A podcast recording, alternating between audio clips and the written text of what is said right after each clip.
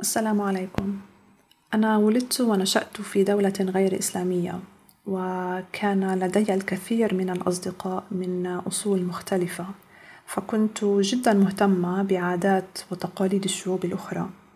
كنت شغوفة في التعرف على الحضارات المختلفة ومنها اليابانية حيث أني كنت أراها وأعتبرها الحضارة الأفضل من حيث مزج التاريخ مع التقدم والابتكار العلمي. ولأني كنت معجبة جدا بطريقتهم في العيش بدأت أتعلم أكثر عن الثقافة الكورية لأرى الفروقات بينهم. في الظاهر كانت تبدو لي هذه الدول وكأنها عالم آخر من حيث التقدم ولكني كلما تعمقت في التعرف عليها أكثر كان انبهاري يقل شيئا فشيئا. بالنسبة لكوريا فهي كدولة تفتقر للموارد الطبيعية. لذا فإن اقتصادها مبني على الصناعات ومنها صناعة الترفيه حيث أن هذه الفرق الغنائية تعتبر فيها مصدر دخل وطريقة لإظهار الدولة بصورة مثالية براقة. ليس فقط أمام الدول الأخرى وإنما أيضا في داخل كوريا حيث أن المشاهير هناك يستخدمون كغطاء لإخفاء فساد المسؤولين. فكلما كان هناك حدث مهم له علاقة بفساد أحدهم ترى الإعلام فجأة يتحدث عن فضيحة أو عن إشاعة أطلقت على أحد المشاهير. وبهذا فإنهم يصرفون الشعب يصرفون انتباه الشعب عما هو أهم. في الماضي لم تكن مهنة الآيدول أو مهنة المغنين والمغنيات في في هذه الفرق. لم تكن تعتبر مهنة محترمة حيث كان ينظر إليهم ينظر إلى الأعضاء بأنهم مجرد دمى من غير قيمة. يتم التلاعب بهم من أجل النقود. أما اليوم وبعد النجاح العالمي لبعض الفرق ومنها ال BTS فأصبحوا مجبرين على إظهار احترامهم لهكذا فرق مشهورة لأنهم يعتبروا مصدر دخل مهم للدولة. وهذه الفرق التي لديها دعم خارجي كبير أصبحت بدورها أيضا مجبرة على أن تظهر انفتاحها للعالم أجمع لترضي جميع الفئات وبذلك تضمن دخلها المادي من كل الشعوب. فمثلا قضية الشذوذ أو الوشم أو حتى الأجانب ووجود الأجانب بكثرة أو الزواج من الأجانب هذه الأمور لم تكن مقبولة على الشعب أو المجتمع الكوري فهي تعتبر دخيلة على المجتمع. وحتى لو كانت فئة الشباب هناك قد تغير موقفها تجاه العديد من القضايا إلا أنه بالمجمل فإن الشعب الكوري ما زال غير متقبل مئة بالمئة لهكذا أمور. أما نحن فسبحان الله نميل مع أي نسمة بحجة الانفتاح طبعا. وبالنسبة لأعضاء الفرق الغنائية فما زال من الصعب علي أن أستوعب كيف أن الأهل يوافقون على إرسال أولادهم صغار السن. بعمر الحادية عشرة والثانية عشرة سنة لينضموا لشركة هي أشبه بأسواق العبيد حيث أنه سيفرض عليهم من قبل هذه الشركة برامج تدريبية قاسية برنامج غذائي صارم يمكنهم يمكنهم النوم فقط لمدة ساعتين أو ثلاث يوميا. كل هذا وعليهم أن يتشاركوا الغرف مع عشرات الآخرين. وأيضا قد يتم تعنيفهم لفظيا ومنهم حتى جسديا. من أجل ماذا؟ من أجل المال والشهرة. وبعدها إذا تمت الموافقة عليهم ليكونوا جزء من فرقة غنائية تطلب الشركة منهم أن يلعبوا دور معين أن يتقمصوا شخصية معينة معدة لهم مسبقا. مثلا الشخصية السعيدة أو شخصية القائد. وهكذا هذا يعني أن من نراهم أمام الكاميرات هم في الحقيقة ممثلين يقومون بتجسيد شخصية معينة وحتى أن الحوارات بينهم تكون أيضا مكتوبة ومعدة مسبقا فكيف يمكنكم الإعجاب بشخصيات وهمية خيالية؟ أذكر أن هناك فرقة غنائية من الإناث قامت إحداهن بفتح ماذا يحدث؟ وراء الكواليس وتبين أنها كانت تتعرض للتنمر وحتى للضرب من إحدى من قبل إحدى زميلاتها مع أنهن أمام الكاميرات كن يقومن بدور الصديقات. وحتى أن أعضاء فرقة BTS أنفسهم الذين اشتهروا بحملتهم الدعائية وأغانيهم التي تهدف إلى حب الذات كما يدعون. قد قاموا بالعديد من المواقف التي تظهر عكس ذلك. فمثلا منهم من يحرم نفسه من الطعام من أجل أن ينحف حيث أنه بالنسبة للكوريين كلما ازددت نحافة كلما كنت أجمل فهم مهووسون بشكلهم وكأن قيمتهم الشخصية مستمدة من مظهرهم الخارجي. والذي بدوره يلعب دورا مهما في نجاح الفرد على الصعيد المهني والاجتماعي. وأحد أعضاء الفرقة قد صرح أيضا بأنه لا يرى نفسه ذو قيمة لذا فعليه إثبات نفسه دوما. وآخر صرح بأنه لا يحب شخصيته وهكذا. هذا بالإضافة إلى الهوس الشديد لديهم في البشرة البيضاء الشاحبة. فهم يخافون من التعرض آه، للشمس حتى لا تسمر بشرتهم. وقد قام أحد الأعضاء بالتنمر على الآخرين قائلا أنه يصعب عليه رؤيتهم ليلا من شدة اسمرارهم يعني قمة في السفاهة والعنصرية.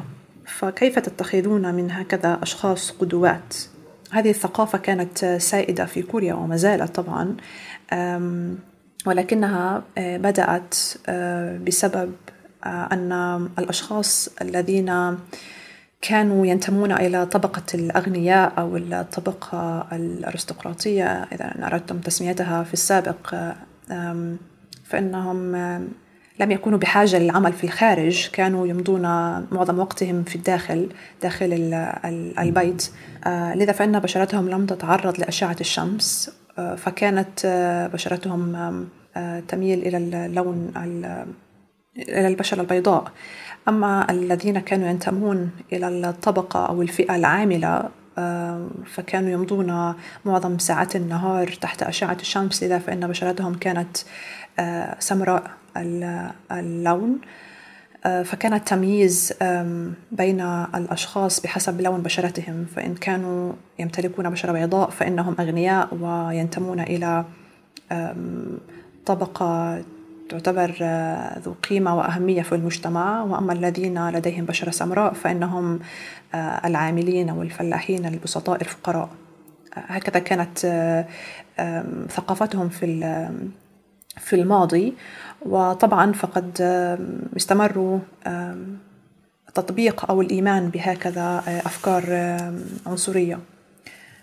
طبعا هذا الهوس في الجمال هو هو السائد هناك وحتى أنه يلعب دور مهم في عملية التوظيف للشركات أو التقدم لأي عمل وحتى الزواج.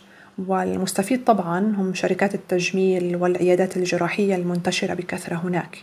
وحتى أن بعض الأهل الذين لديهم أولاد وقد أنهوا دراسة الثانوية كهدية إن أردت تقديم هدية لأولادهم لإنهائهم الثانوية فإنهم يقومون بإهدائهم النقود أو حجز لإجراء عملية جراحية.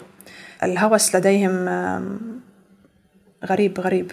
وهكذا فإن الإنسان تحول لديهم لمجرد شيء أو لسلعة.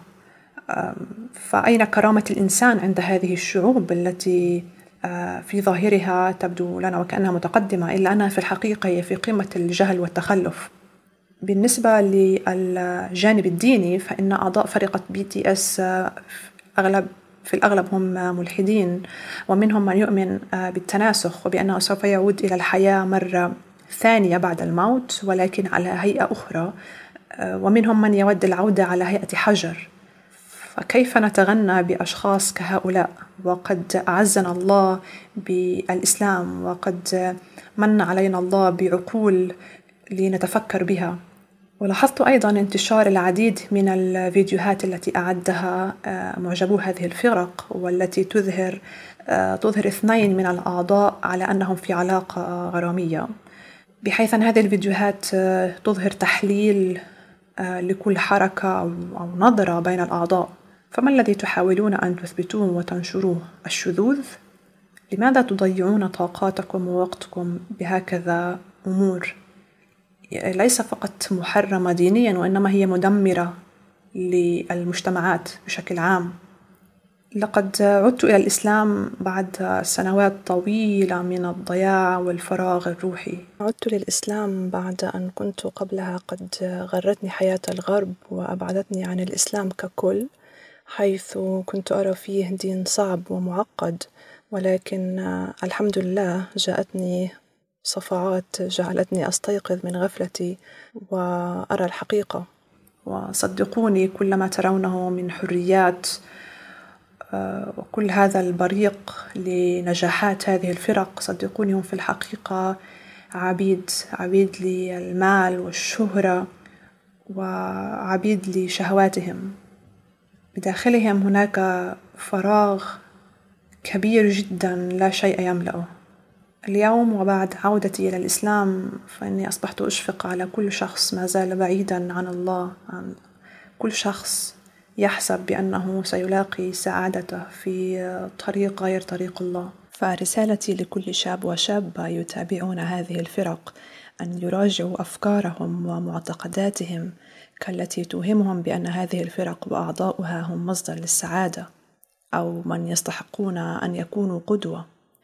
كيف ذلك وهم أنفسهم بائسون وحياتهم بعيدا عن العمل الذي يقومون به هي حياة فارغة وكئيبة؟